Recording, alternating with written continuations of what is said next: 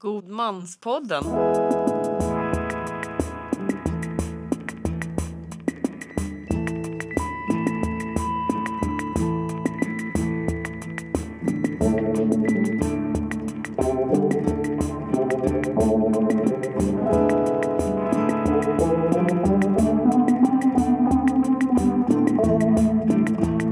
Välkommen till Godmanspodden.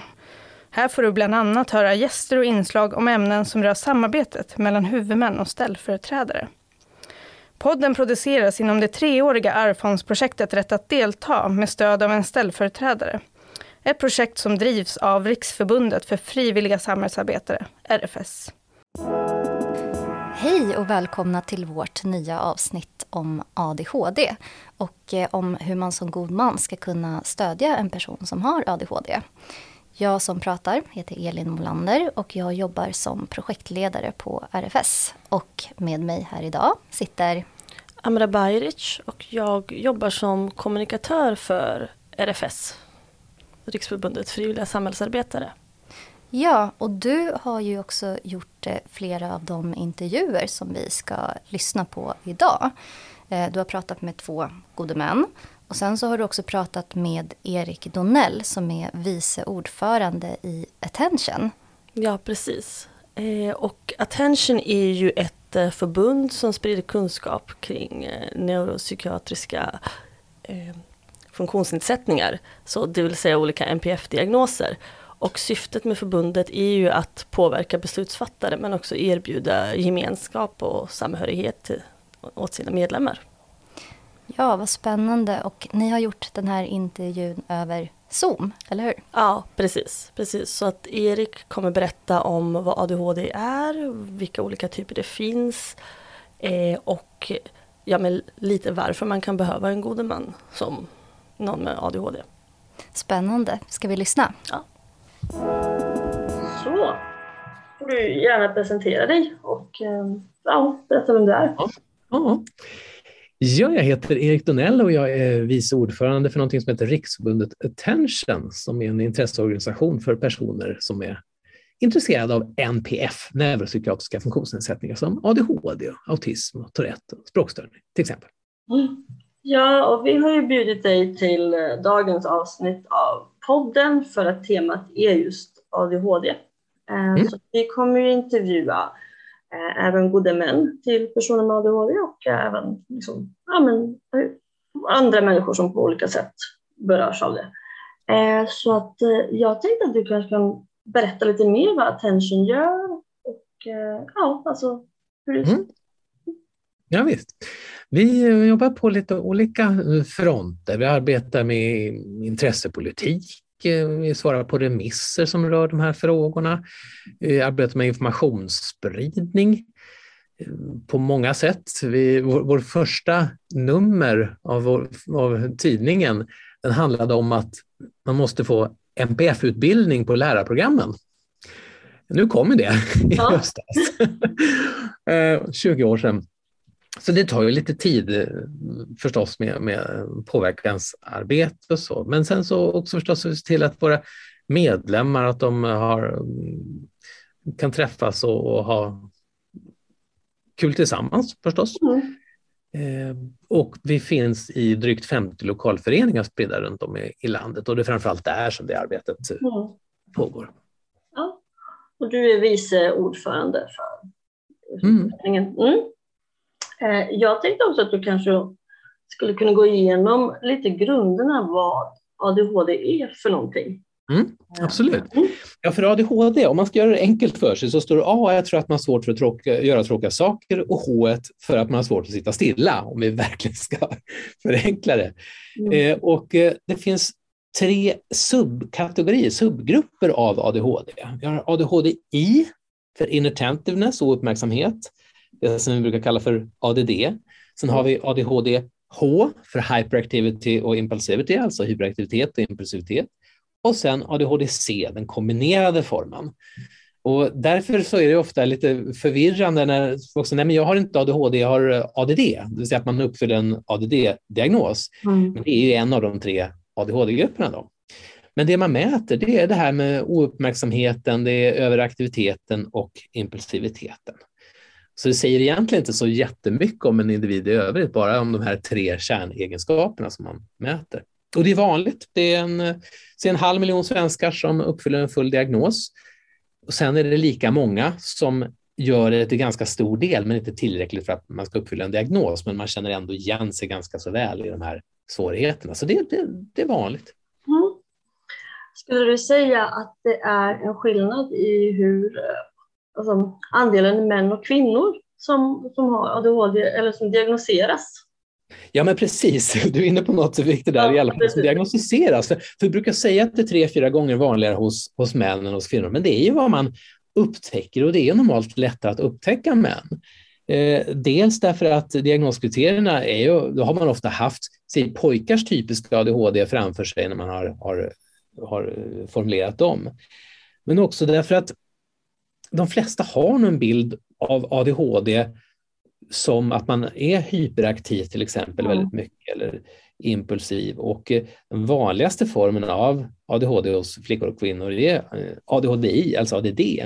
Och där är ju hyperaktiviteten, även om man har det, så är den inte så framträdande. Den kan kanske ta sig uttryck som extrem pratighet och så, men det är inte det här att man far runt på samma sätt. Så därför är det ganska lätt att missa Ta flickor till exempel i skolan. Det ser inte ut som man kanske har tänkt sig. Och ofta är det först i, i slutet av högstadiet kanske som man upptäcker det här. Mm. Ofta kanske det är en depression man upptäcker som är resultat av den oupptäckta ADHD. Mm.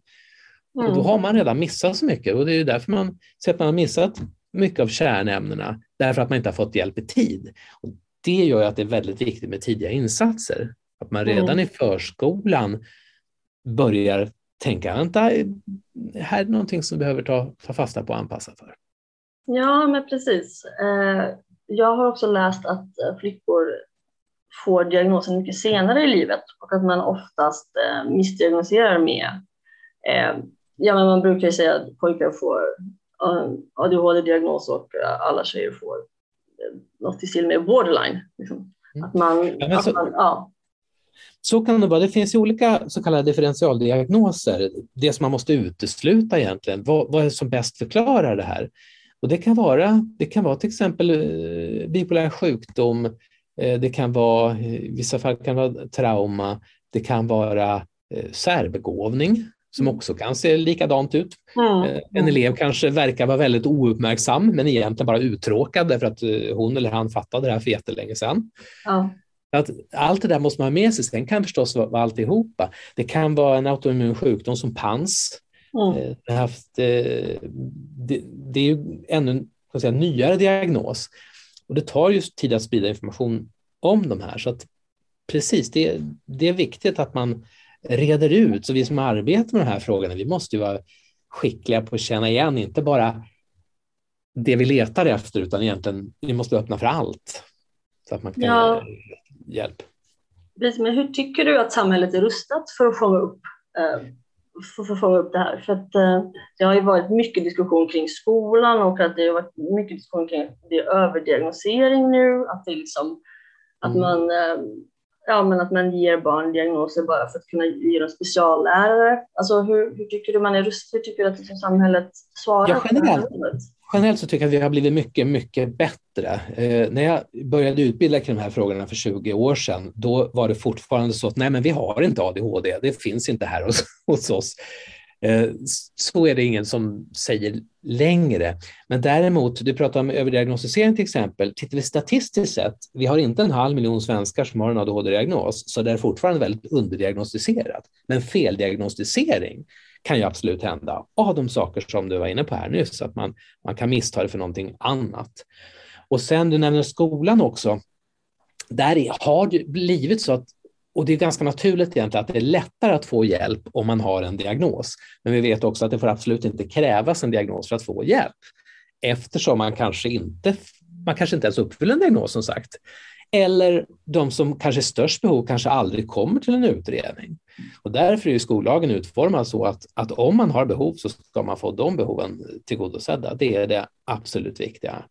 Och det svåra förstås är ju för skolorna att följa skollagen. Eh, för det är inte helt lätt. Och ibland så hör man skolledare som säger att vi måste välja mellan att följa skollagen eller att hålla budget. Så det här är ett, det är ett problem och skolledaren får ju dessutom inte skylla på resursbrist. Det vet man ju ofta om, utan det, det, det är svårt att bedriva skolverksamhet. Många lyckas fantastiskt bra, men det är väldigt, väldigt många som, som inte eh, klarar av att uppfylla skollagen. Ska jag säga. Det är det som, som leder till problem i skolan till stor del. Ja, precis. Och det har vi sett mycket i, alltså när det varit i media och rapporterat det, så har det varit att man skyller oftast på resursbrist och på något vis släpper, släpper det hela. Mm. Eh, men jag tänkte kolla, vi, vi heter ju Godmanspodden eh, och jag tänkte kolla med dig, vad skulle du säga att man som en person med ADHD kan behöva stöd i? Alltså så här, vad, mm. vilka, vilka, om du skulle ge ett exempel, liksom, vilka, vilka frågor, vilka, ja, vad, vad kan man behöva stöd i? För det är mm. väldigt brett och diffust. Alltså, som du det sa, det är bara tre kriterier. Så liksom, vad, vad kan man behöva stöd i?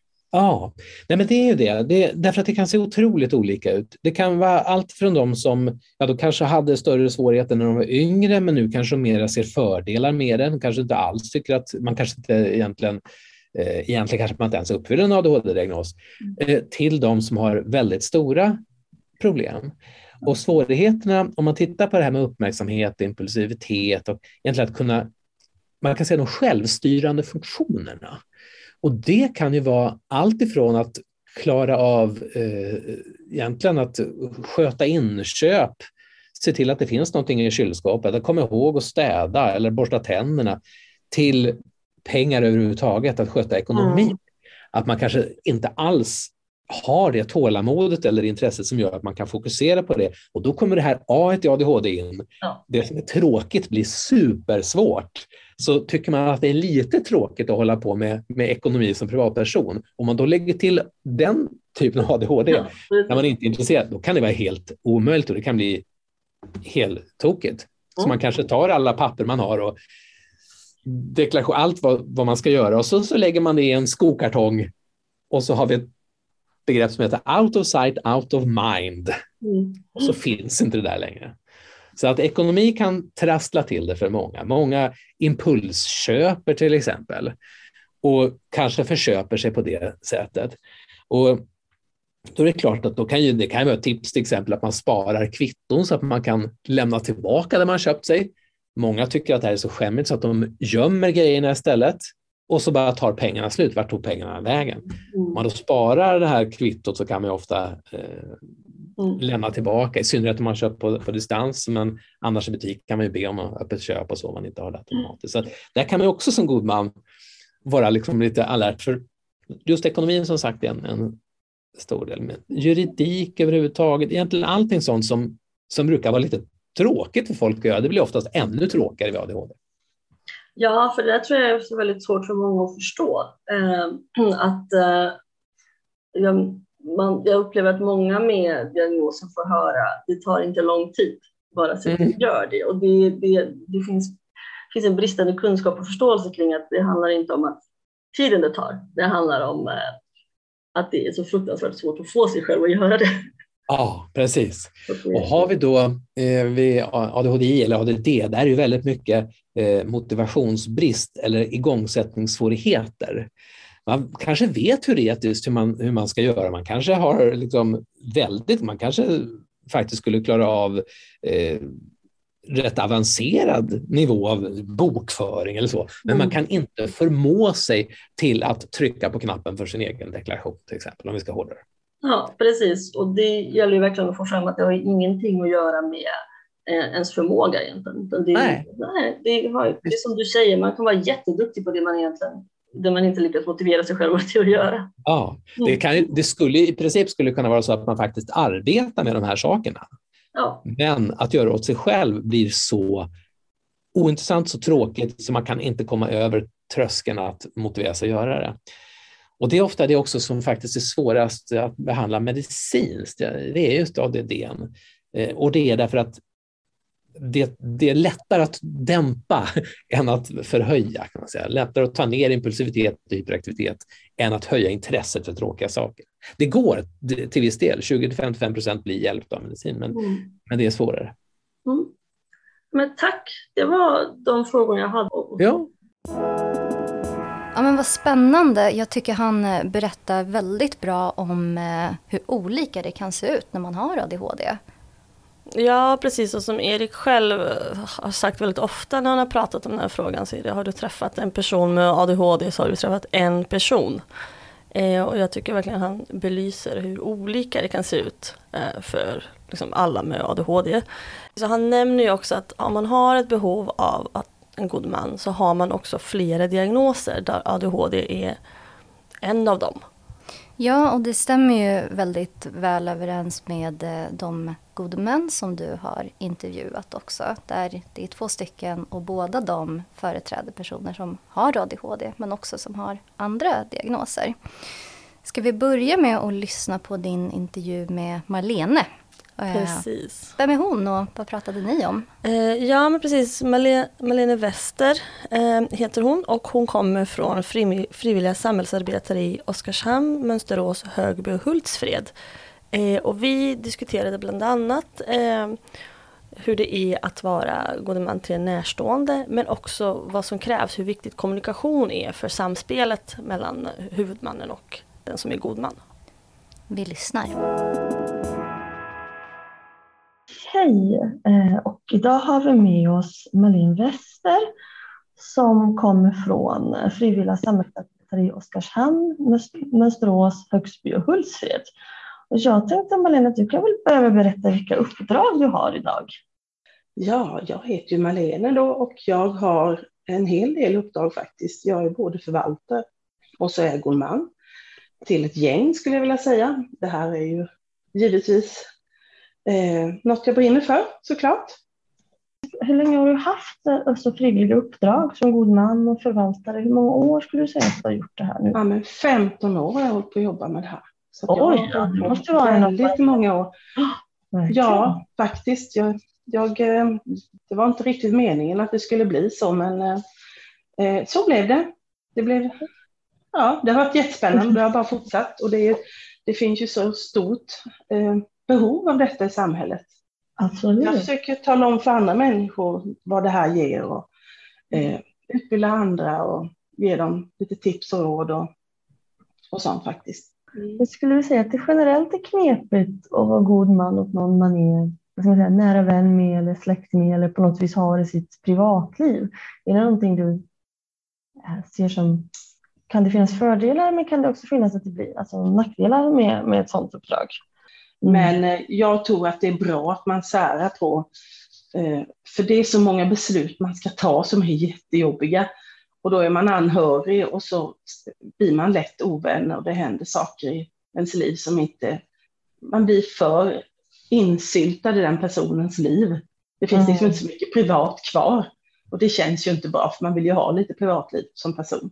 Ja, precis. Så där tycker jag man ska hitta en bra god man eller en, en, en bra förvaltare till det ärendet. Och det finns faktiskt en hel del människor som är jättebra. Det finns mm. dåliga med, men jag tänker att man har kunskap och att man sätter sig ner med den här personen och riktigt reflekterar över hur agerar den, hur, hur, hur pratar den, eh, hur ser dens ekonomi ut, vad har den gjort för någonting, eh, har, hur har, ser fritiden ut, är jag beredd att vara väldigt fyrkantig? Nu säger vi inte ha stora ramar, utan nu mm. måste jag vara väldigt fyrkantig. Så att jag eh, eh, håller mig till det som vi säger, att så här ser det ut och så här ser din ekonomi ut, de här pengarna kommer du få till ditt konto. Och sen att när man ser att det går bra, det minsta lilla, man måste ju ha lite fingertoppskänsla och sen att man kan ge feedback och nej men det här gjorde du bra, bra jobbat och att man mm. hela tiden tillägger det här. För det gör ju att personen stärks genom vårt arbete tillsammans, för det är ju faktiskt ett arbete som mm. pågår hela tiden. Jag har kontakt med mina ungefär en, ja men en gång i veckan, de här personerna, och så träffas vi en gång i månaden, ibland två, det beror lite på vad som händer.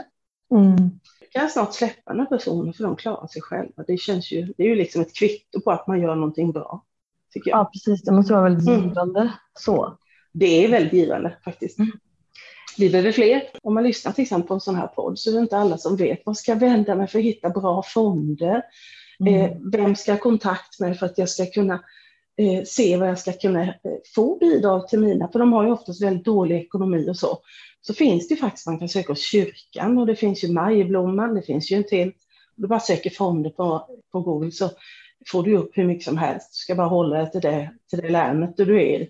Men så har varje kommun eh, oftast några fondgivare, ska vi säga. Det är lite olika i olika kommuner hur många det finns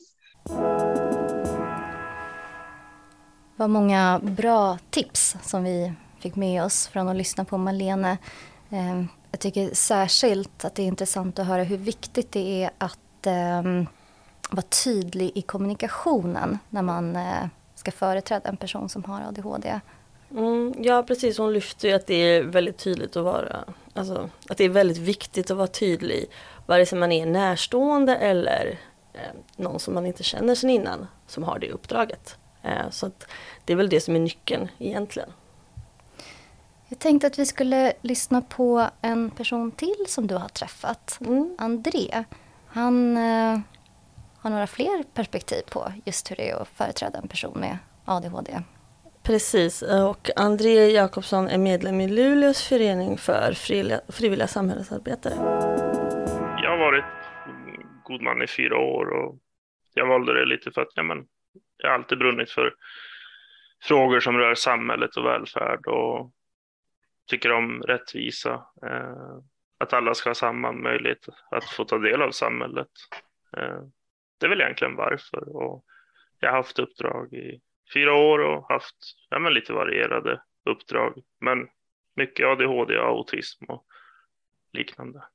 Mm. Vad skulle du säga är den största utmaningen med att vara, eh, vara en god man för en person som har Yes. ADHD? Eller jag antar att det också går ihop, eller hur? Att det oftast är Ja, flera, eh, jag har uppfattat det som att det är flera diagnoser man kan ha och ADHD är bland annat en av dem. Ja, jag, jag har sällan varit med om att man kanske bara har ADHD har god man eller förvaltare, men det är en jättesvår fråga att svara på. Det är så väldans olika från person till person och oftast om någon kanske har någon kombinationssjukdom. Då. Eh, men om man bara ska dra rakt av så tycker jag väl att bemöta en huvudmans impulser kan väl vara det svåra.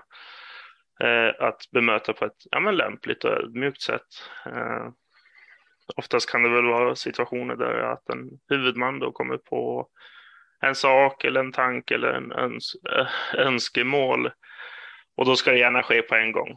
Mm. Fort ska det gå och det kanske inte alltid, eller långt ifrån, många gånger är det nog inte alltid möjligt. Vad ska vi säga, vad krävs det? Alltså vilka personliga egenskaper krävs det eh, för att liksom ta sig an ett sånt här uppdrag? Mm, Eh, vad skulle du säga liksom om, om jag skulle vilja bli god man? Vad skulle Mm. du säga att jag skulle behöva tänka på innan jag ens lämnar, eh, lämnar in en ansökan? ja, men att man är lugn och trygg i sig själv, det tror jag är bra, bra egenskaper oavsett vad för typ av uppdrag som god man eller förvaltare nästan alltid, men kanske lite extra viktigt i sådana uppdrag. Mm. Eh, och trygghet i sig själv. Eh, det skapar också väldigt bra förutsättningar.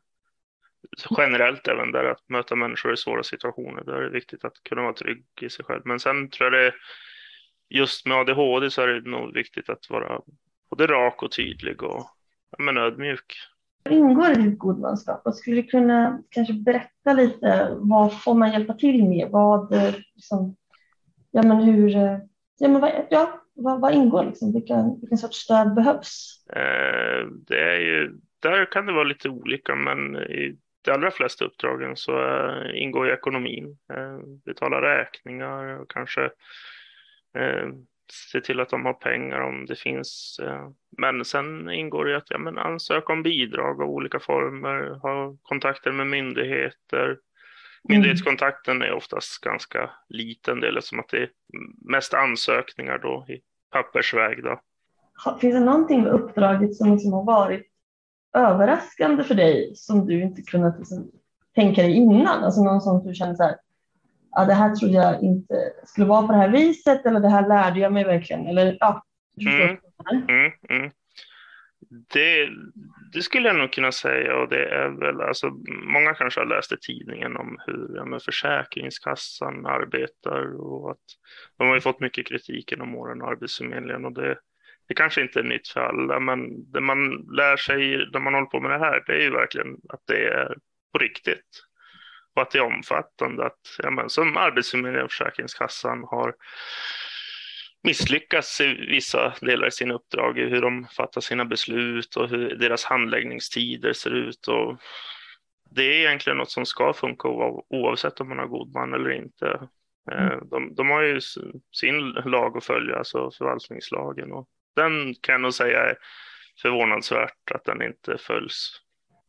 Ja, okej. Okay. Men tack så jättemycket, André. Ja, tack så mycket. Många goda råd och eh, mycket erfarenhet som vi har fått med oss från att lyssna på alla de här personerna. Eh, det här var allt för den här gången i det här avsnittet och i höst så kommer vi släppa ett nytt avsnitt på tema delaktighet så ni får hålla utkik efter det. Eh, och om ni har några synpunkter och önskemål på vad vi ska ta upp i den här podden så är ni jättevälkomna att kontakta oss. Då kan ni skriva till vår mejl eh, godmanspodden rfs.se. Ni kan också hitta oss. Vart kan vi hitta oss, Amra? Ja, precis. Vi finns ju där poddar finns. Eh, men vi lägger självklart upp alla avsnitt på vår hemsida rfs.se så att ni hittar dem där också. Det var allt för idag. Stort tack för oss. Tack, tack.